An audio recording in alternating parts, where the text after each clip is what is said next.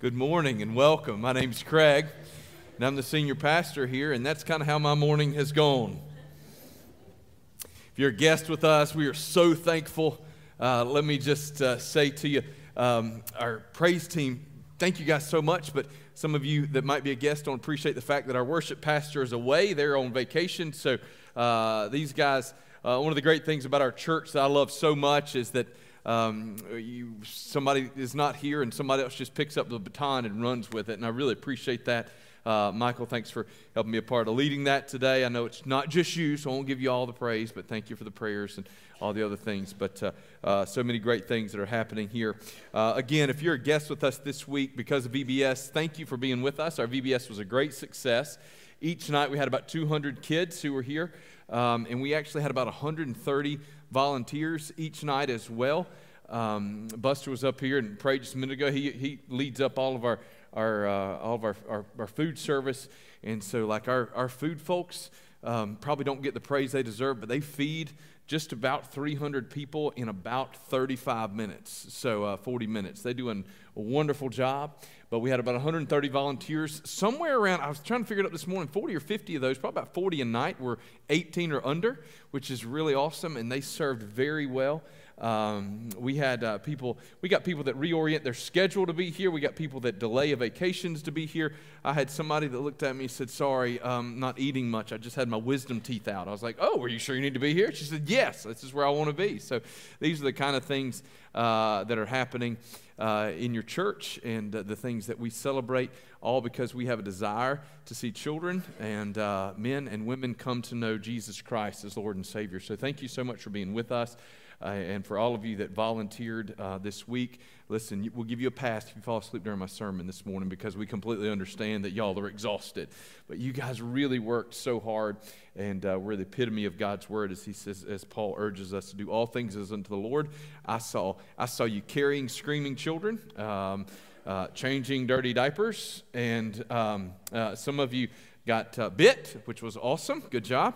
Um, you took it like a champ. I appreciate that. Uh, but I also saw the really awesome things. Uh, I saw you teaching kids to sing. I saw you working on crafts. I saw you counseling children um, who are making commitments for Christ. So there were a lot of wonderful things that took place. Please do me a favor. If you can find Rhonda Adams or April Garbade today, thank them. Uh, we had so many people that volunteered, but they're the ones that put everything together and make sure everything goes off without a hitch. They worked really hard along with Automati, our, our uh, ministry assistant who works tirelessly to make sure, and lots of volunteers. So, you guys, uh, if you see them, please take opportunities to thank them. All right, having said that, um, I do want to take just a moment this morning and have a prayer for mission because that was sort of the big mission enterprise that took place right here this week. Um, but there are a few other things that uh, maybe sometimes get lost in the shuffle. Uh, first, Jason McCaskill just came back. He spent a week in Latvia with our uh, missionary friends Luke and Patty Talbert and their girls and Christopher, um, working in a VBS with them. And he went on a fact finding trip to figure out how we can take a larger group next year to try and support that VBS. They had about 35 kids uh, there during that uh, VBS, and so a really wonderful opportunity. So, want to pray for them and the follow up they're going to have. We also have a small group of guys that are in Scotland right now Brian Garbade, Tom Austin, Tom Mullican, and Lanny Gunter are away trying to do some ministry there. They're kind of our, uh, Jason, along with those four guys, are sort of us sticking our toe back into the water of international missions on the backside of this pandemic thing and trying to figure out travel. Uh, but then next Sunday morning, we have a group that's leaving to go to Tennessee. Uh, Mike Barwick has, has been working to lead that and head that up. Uh, for those that are here, I'm going to read their names this morning. I'm going to ask them to stand. Sorry. Um, and then we're going to pray over these folks who are going to be leaving next week, headed to Cleveland, Tennessee to do ministry there. So Buster and Charlotte Morris, uh, Mary Eddings, Noah Miller, Beth and Alyssa Falkenberry, David Hance, Sean Payne, Glenn Harp, Zach Dozier, uh, Mike, Dora Jane, and Teresa Barwick. If y'all would stand. And if y'all are seated near them, if you do me the favor and just reach out and touch a hand to, uh, on those folks, and we're going to have a prayer and just pray the Lord would go uh, with them and be with our folks that are in Scotland this morning. Join with me as we pray. Father God in heaven, we are so thankful that you allow us to participate in your mission. That, Father God, the Great Commission compels us forward. And thank you for these who are going, Lord. We pray for the group that is in Scotland today, Lord God, and I pray that you would bless them as they seek out opportunities to share the good news and strengthen churches there. We also pray for this group that will be leaving next Sunday morning for Cleveland, Tennessee. Lord God, I pray that you would give them uh, grace and mercy, give them uh, safety as they travel. Lord God, that you'd open doors for ministry as they arrive, that, Father God, they would work tirelessly. Lord, we know that these things can be exhausting, Father. I pray that you would give them energy. And, uh, Father, that you would be with them, that your Holy Spirit would go ahead and prepare the way of mission, God. I pray, Lord God, that you would do more, uh, or excuse me, open more doors for us missionally, Lord. We know that a lot of mission took place right in our backyard this week, and we pray for those who uh, heard the gospel this week that they would be impacted and that follow up would take place and these kids would grow in Christ. Help us to always be the kind of people, Lord, who are serious about your gospel. In Jesus' name, amen. Thank you so much. All right. That was a whole lot of announcements just to get us to to the scripture this morning. We're in the book of Acts, chapter 7. If you have your Bible, I would encourage you to turn to Acts chapter 7, and we're going to read the, the last few verses of Acts chapter 7 and the first verse of Acts chapter 8. If you don't know where the book of Acts is, it's in the New Testament. It's after the four Gospels. So you get Matthew, Mark, Luke, John, and then the book of Acts. We're in Acts chapter 7. I'm going to ask you, if you would, to stand with me in honor of God's word, and I'm going to read to you from verses 54 all the way through the verse part of chapter 8, verse 1. Now, when they heard these things, they were enraged, and they ground their teeth at him. But he, let me back up. Let me explain what's happened. So, Stephen is the guy that we're reading about right here, has just proclaimed basically the gospel of Jesus. And as he's done through a lot of verses in chapter 7, the people that he's speaking to have become incredibly angry. Um, and so this, it's, it's, it's after this that we pick it up. Now, they heard these things, they were enraged, and they ground their teeth at him. But he, that is Stephen, full of the Holy Spirit, gazed into heaven and saw the glory of God and Jesus standing at the right hand of God. And he said, Behold, I see the heavens opened and the Son of Man standing at the right hand of God. But they cried out with a loud voice and stopped their ears and rushed together at him. Then they cast him out of the city and stoned him. And the witnesses laid down their garments at the feet of a young man named Saul. And as they were stoning Stephen, he called out with, Lord Jesus, receive my spirit. And falling to his knees, he cried out with a loud voice, Lord, do not hold this sin against them. And when he had said this, he fell asleep chapter 8, verse 1. And Saul approved of his execution. Let's pray together. Father, I pray that you give us grace under fire, grace in hard times, that, Father God, we would commit our lives to you and be changed and challenged. Be with us in Christ's name. Amen. We have been, by we, we at Malvern Hill have been in the book of Acts now for many uh, months. We've been in the book of Acts for just about all of 2022. Uh, we began in Acts chapter 1. We've been working our way through. We're going to be in Acts for a couple more weeks. We're going to take a breather in the month of July, and we're going to do a few different things in July, and then we'll pick back up with Acts in the month of August. But where we find ourselves here in Acts is uh, Stephen is the first martyr in the church. That means he's the first person that's killed for his faith.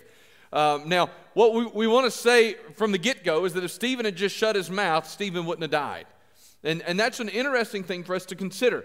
Uh, some have said that this is a passage of scripture about knowing when to hush. Um, but uh, it's supposed to be funny. Um, some of y'all get it later. But Stephen knew that if he had shut his mouth, he could have probably walked away from this unscathed. The problem was Stephen couldn't hush because he knew that what he was saying needed to be said. Stephen was compelled to share the good news, the gospel of Jesus Christ, with folks who desperately needed to hear it.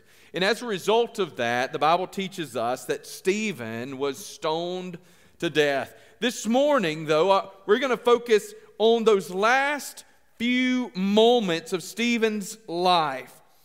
And here I want to ask you the question what do you see in these passages of Scripture? What did Stephen see? And ultimately, what is it that we should be looking for in the hard times of our life? This morning, the first thing I want to encourage you to do is to look at your trials. Look at your trials. In his book, Good to Great, leadership expert Jim Collins encouraged businesses to be honest about their situation by facing the brutal facts. That's his word. Face the brutal facts. Now, along with this, he encouraged businesses to adopt something that he called the Stockdale paradox. And the Stockdale paradox is named after Admiral Jim Stockdale. Stockdale was the highest serving military officer in Hanoi Hilton in Vietnam. He, he, he was in there for eight years. And over a period of eight years, he was tortured at least 20 times. Stockdale's going on to be a, a professor and a, and a leader. But Jim Collins interviewed Admiral Stockdale and he said, What was it that kept you sane in those moments? How did you survive? You, you had no rights, you had no release date, you didn't know what tomorrow was going to hold. He said, I was confident that it was going to all work out okay. I, I was confident that one day I was going to come through this, and on the backside of this, this event was going to be a transformational experience in my life. I was confident I would get home to my family. So, General Stockdale, Admiral Stockdale, who didn't make it out alive? And this was interesting. You know who he said didn't make it out alive? He said it was the optimists. It's kind of odd. So you just said that you had a good attitude about the whole thing. How would you then say that the optimists didn't make it out? He said, Well, I, I tried to be realistic about my situation. I was hopeful and confident that at some point we would get through this. But I recognized that I was living in a really bad place without a whole lot of plans. He said, The people that finally just died in the Hanoi Hilton were those people who were so optimistic about what was going to happen. So they'd say, Well, surely by Christmas we're going to be released. Surely by Easter we'll be, we'll be released. Surely by July the 4th we'll get. And he said, Eventually they just died of a broken heart because they were unwilling to face the reality of the situation they found themselves in. Believers, I want you to know it does us no good to live in a Pollyanna kind of world and mindset. We need to be really honest about the trials, the struggles that we find ourselves in. When we pick up this story of Stephen here in the very end, we find that Stephen is facing his persecutors head on. He's looking them literally in the face.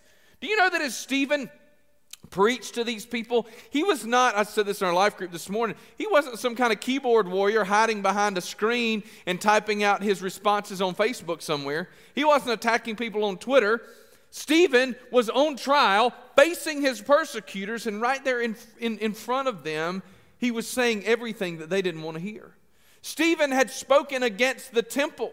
And they were angry because they said he was guilty of blasphemy. Well, when that happened, Stephen doubled down.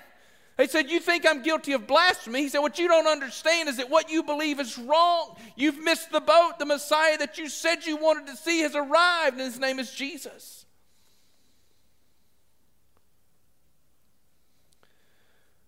Has it ever occurred to you that perhaps Jesus, or excuse me, Stephen saw Jesus so clearly on that day because he was so aware of the threat that he faced?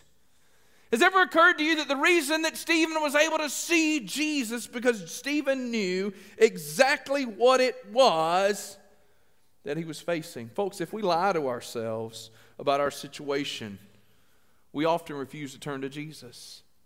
How many of you have ever just tried to pretend like something wasn't real or it wasn't as bad as you thought it was? And as long as you could live in that lie, you didn't have to ask anybody for help. You ever been there? Well, maybe it's not what they say it is. I'm not going to. How many of you have ever been afraid to go to the doctor because you were afraid of what the doctor was going to tell you? As if somehow by not knowing it, then you didn't actually, it wasn't real. What happens when we do that? When we refuse to go to the doctor because we're afraid of what we might find out, the only thing we do is rob ourselves of the opportunity to perhaps be healed of what we've got going on. Isn't that right? Watch this. Sometimes you don't know all that you have in Jesus until Jesus is all that you have. Sometimes you don't know all that you have in Jesus until Jesus is all that you have. We need to be honest about our trials and honest about our struggles.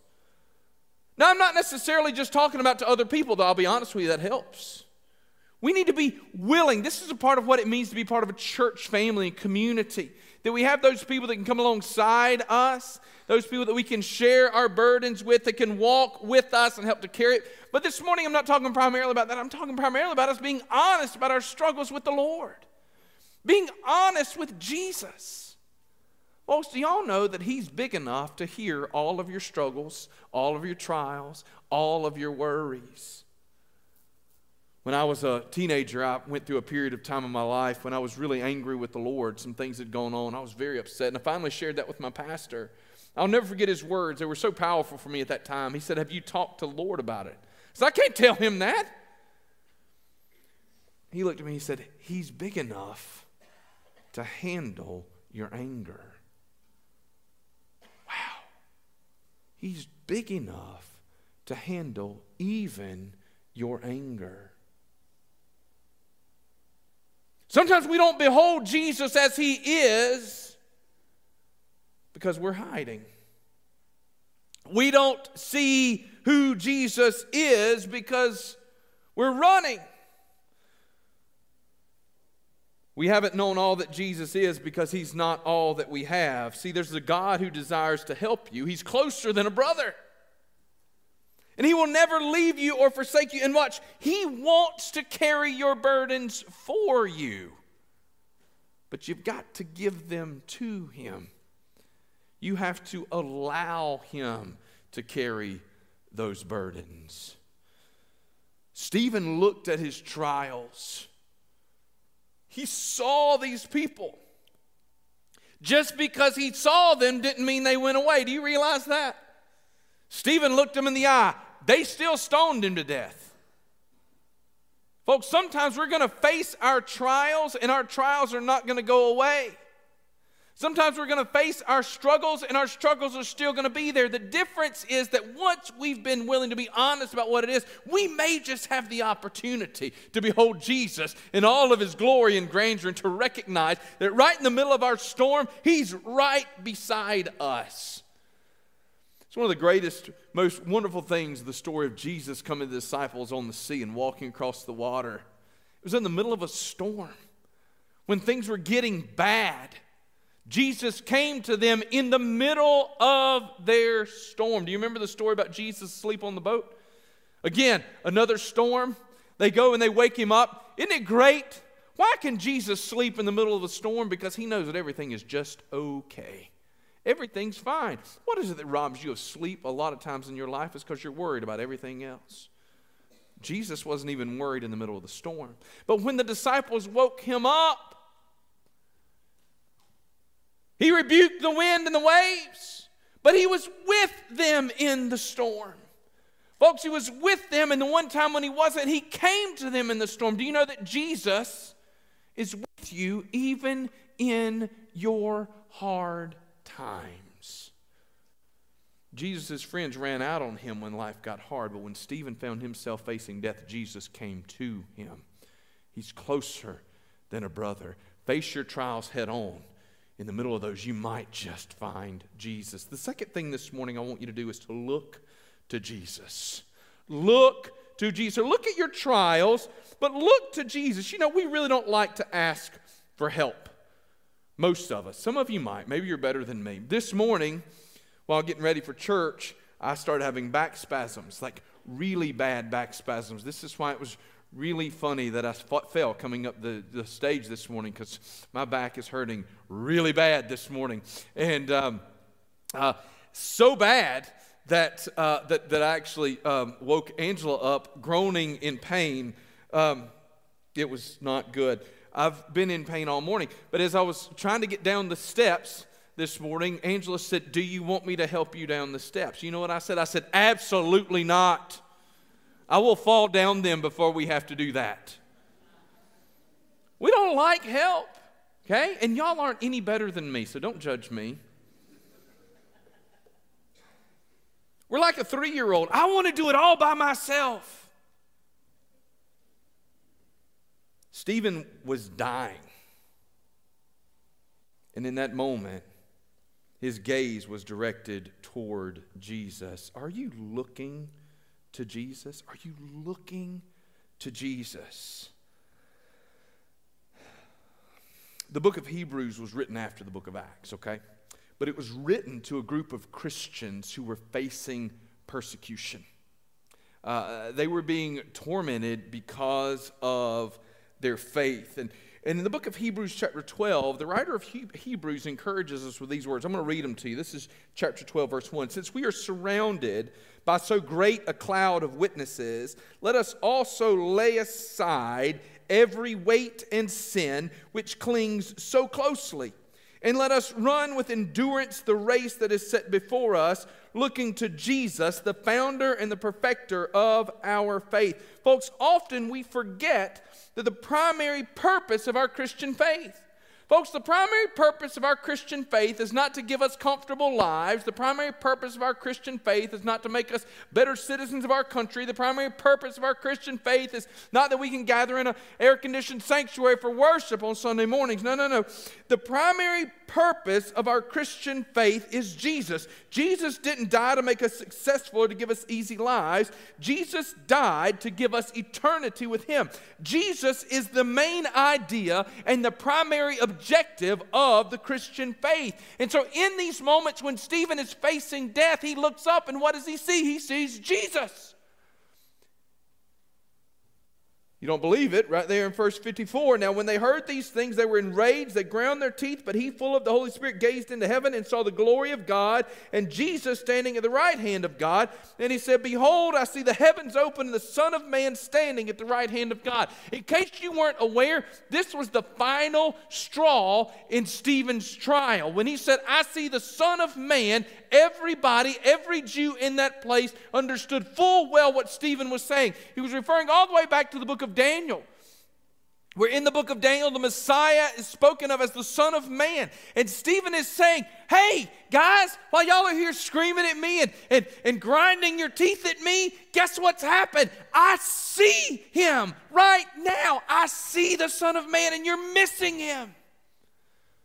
But the Bible says the heavens opened up and he saw Jesus. What did he not see? We don't see anything about streets of gold. We don't see anything about pearly gates. We don't see anything about angels. He saw Jesus. Because Jesus is the primary objective in our Christian faith. All of the other things are tertiary, all of the other things are just icing on the cake. And it's not like the really amazing icing that makes a really bad cake taste good. This is an amazing cake that is Jesus with just a little bit of sprinkle on the top. Jesus is all of it. Stephen gazed toward heaven and he didn't speak of riches or paradise. Stephen saw Jesus and that was enough. Folks, can I tell you? That one day, as a follower of Christ, you will behold him and he will be enough. Have you ever found yourself in a crowd looking for somebody? I'm, at least for another couple of months, I'm the tallest member of my family. I've got this son that's probably going to pass me soon. Um, but uh, uh, so when we're missing someone in a crowd, um, for obvious reasons, we don't ask Angela to find the person that we're missing um, right? It's, it's the responsibility of everyone else to look for the person. And if you've ever been looking for somebody in a crowd and then you spot them, it's, it's like one of the coolest things ever. It's like, oh, there, there they are. I've been looking. Maybe you, you've been at the airport and you've been waiting for somebody to arrive and they finally get there and you're like, there they are. You're so excited. I've missed you. I'm so happy to see you. Imagine Stephen, all of his enemies and he looks up. He looks across the crowd and, and he sees what? He sees them gritting their teeth, grinding their teeth. They're literally stopping their ears and they're rushing at him. And he looks up. And I'm not alone. There's Jesus. Closer than a brother, my best friend. He's not run away from me he ran toward me when life got bad. You know, when the old saying, when the world runs out, your closest friends run in, imagine that Jesus who runs in every single time. Look to Jesus this morning. What do you see? Look at your trials, look to Jesus. Then finally, this morning, look toward forgiveness. You know, the Bible doesn't tell us a lot of Stephen's thoughts. It does tell us what he, that he, as he was dying, he prayed, Lord, do not hold this sin against them. What, what brings about that sort of prayer? What brings about that sort of personality? people who understand the grace of God in their own lives are often not eager to judge others and are often eager to see others experience forgiveness. It's incredible. People who understand just how much for which they've been forgiven are eager to see others experience the same kind of forgiveness. People understand the grace of God in their own lives are those most eager to see God's grace in the lives of others. So I encourage you this morning pay your forgiveness forward.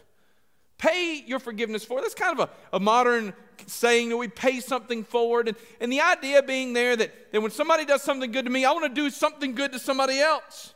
Folks, are you paying your forgiveness for it? Are you willing to extend forgiveness to others? How horrible would it be if we who've been forgiven for so much, we who have been given opportunities to inherit eternal life, would be unwilling to forgive those who slight us, those who cut us off in traffic, those who cheat us out of something? We've been called to be God's ambassadors, Christ's ambassadors in the world around us, to be forgiving people. Pay that forgiveness forward. Stephen is willing and ready already to forgive these people. He says, God, don't hold this sin against them. This is a guy who says, I've been forgiven as someone who has been forgiven. I am forgiving even these people as they do this to me. So pay that forgiveness forward. But the second thing this morning, I want to encourage you to pray your forgiveness forward. You see, Stephen didn't just say they ought to be forgiven, he prayed Lord, don't hold this sin against them. He prayed his forgiveness for them forward. He was praying for others to be forgiven. And watch, in the face of his murderous persecutors, he was praying for these people to be saved. You know what's pretty incredible? We have evidence that at least part of his prayer was answered. Because the Bible teaches us First, in verse 58, that they laid down their garments at the feet of a young man named Saul. And then verse 8, chapter 8, verse 1, and Saul approved of his execution. Stephen was praying for Saul. In just one more chapter, you're going to discover that this Saul is going to be the very Paul who is converted on the road to Damascus. That this man who Stephen prayed for experienced the grace of God and a miraculous transformational conversion on the Damascus Road. This Saul, who was not looking for God, was confronted by him on the road. Listen, some of you here today haven't been looking for God your whole life. You weren't even looking for him today. You're just here because you wanted to bring your kid and they wouldn't hush about it. Can I tell you that even if your kid aggravated you to get you here, God may be bringing you here today to transform your life. We have this prayer. He prayed for Saul. Saul was saved. He prayed for a murderer. God saved a murderer. Folks, when you see just how much you've been forgiven, you begin to believe that God is capable of just about anything. Do you want to know why some of you have stopped praying for that brother or that sister? For that cousin or that child who is so wayward and so lost. You've stopped praying because you forgot how much God had to do in your life.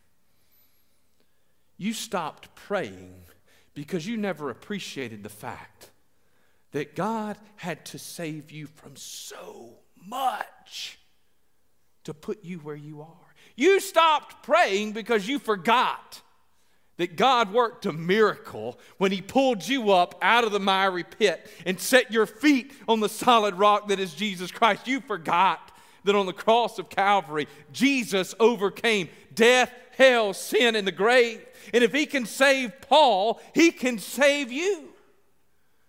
These are the things that Stephen saw.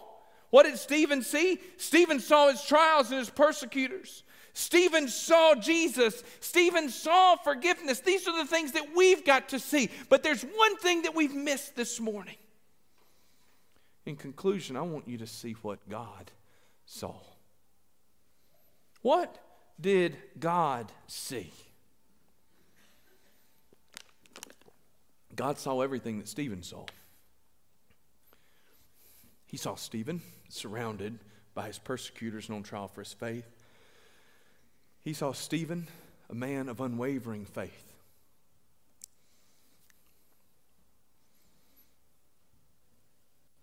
He saw the forgiveness that he had given. He saw the Jesus that had died. He saw the trials. But he didn't, or, but Stephen didn't see what only God could know. You see, God also saw Saul. Now I know that in my redneck accent that doesn't come out real clear. God noticed Saul. He saw him, S A W. He perceived of him. You see, the Bible does not waste words. And yet, in these seven verses, we have Saul's name listed twice. Because God noticed this man who was giving his blessing to the stoning of his servant. God noticed Saul.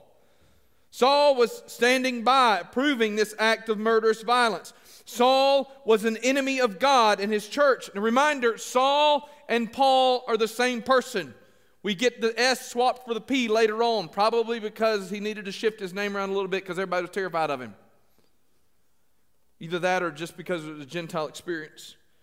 But not, not, not only did God see him approving of this murderous violence, not only did God see Saul as an enemy of his church, God saw more. God saw Saul's sin, but he also saw his future.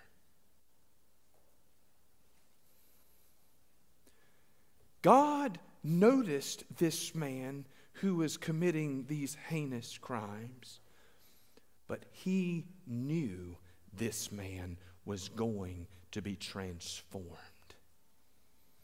He saw his sin, but he could see his ministry in the future. He knew where he had been, but God knew where he was fixing to take him. Folks, some of you are here this morning just because your kid drug you here. I get it. Right? Some of you here just because it's out of obligation and you're exhausted, but you showed up on Sunday morning because this is where you're supposed to be. Can I tell you this? God sees you right where you are. God sees you.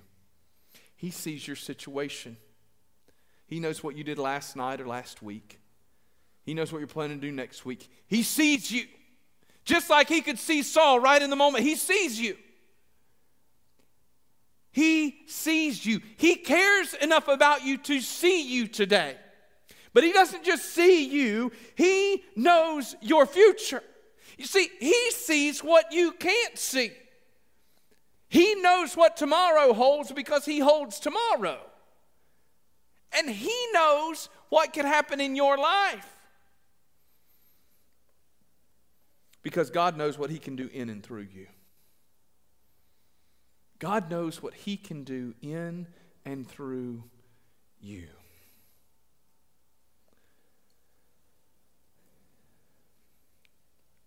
This morning, I want you to know that God can change your life. That God can transform your life. He sees you today. He saw you yesterday. He'll see you next week. But God sees what you can't see just yet. He sees hope. He sees a future. And He sees the plan that He has laid out for you. So this morning, since you're here, I don't think it's by accident. Regardless of why you're here or why you think you're here, God has you here on purpose.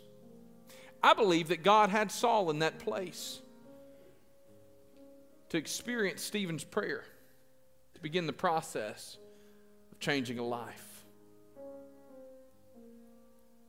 Some of you need to be reminded that you don't need to stop praying.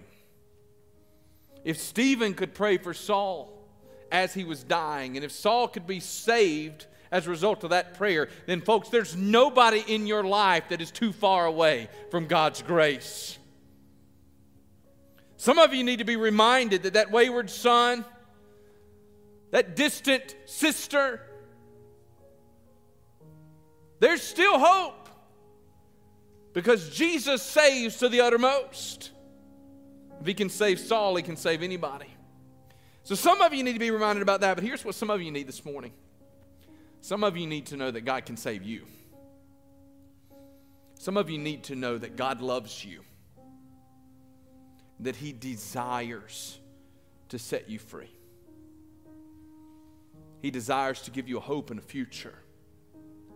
You see, He saw what He was going to do in the life of Saul, and He sees what He might just do in your life if you would only come to him today. The Bible is very clear and plain. All who call on the name of the Lord will be saved. And if we confess our sins, he's faithful and just to forgive us. This morning, I'm preaching to you about a Jesus who died on a cross, was buried, and rose again three days later so that we might be forgiven for our sins. And you've not done anything so bad and so wrong that God will not forgive you and save you. This morning, He sees you. Would you come this morning as we stand in a moment and sing? And meet this Jesus who brought you here today. He brought you here to meet you. Would you take the next step and meet him this morning? Let's pray together. Father God, I pray that you'd be at work in us and among us and through us.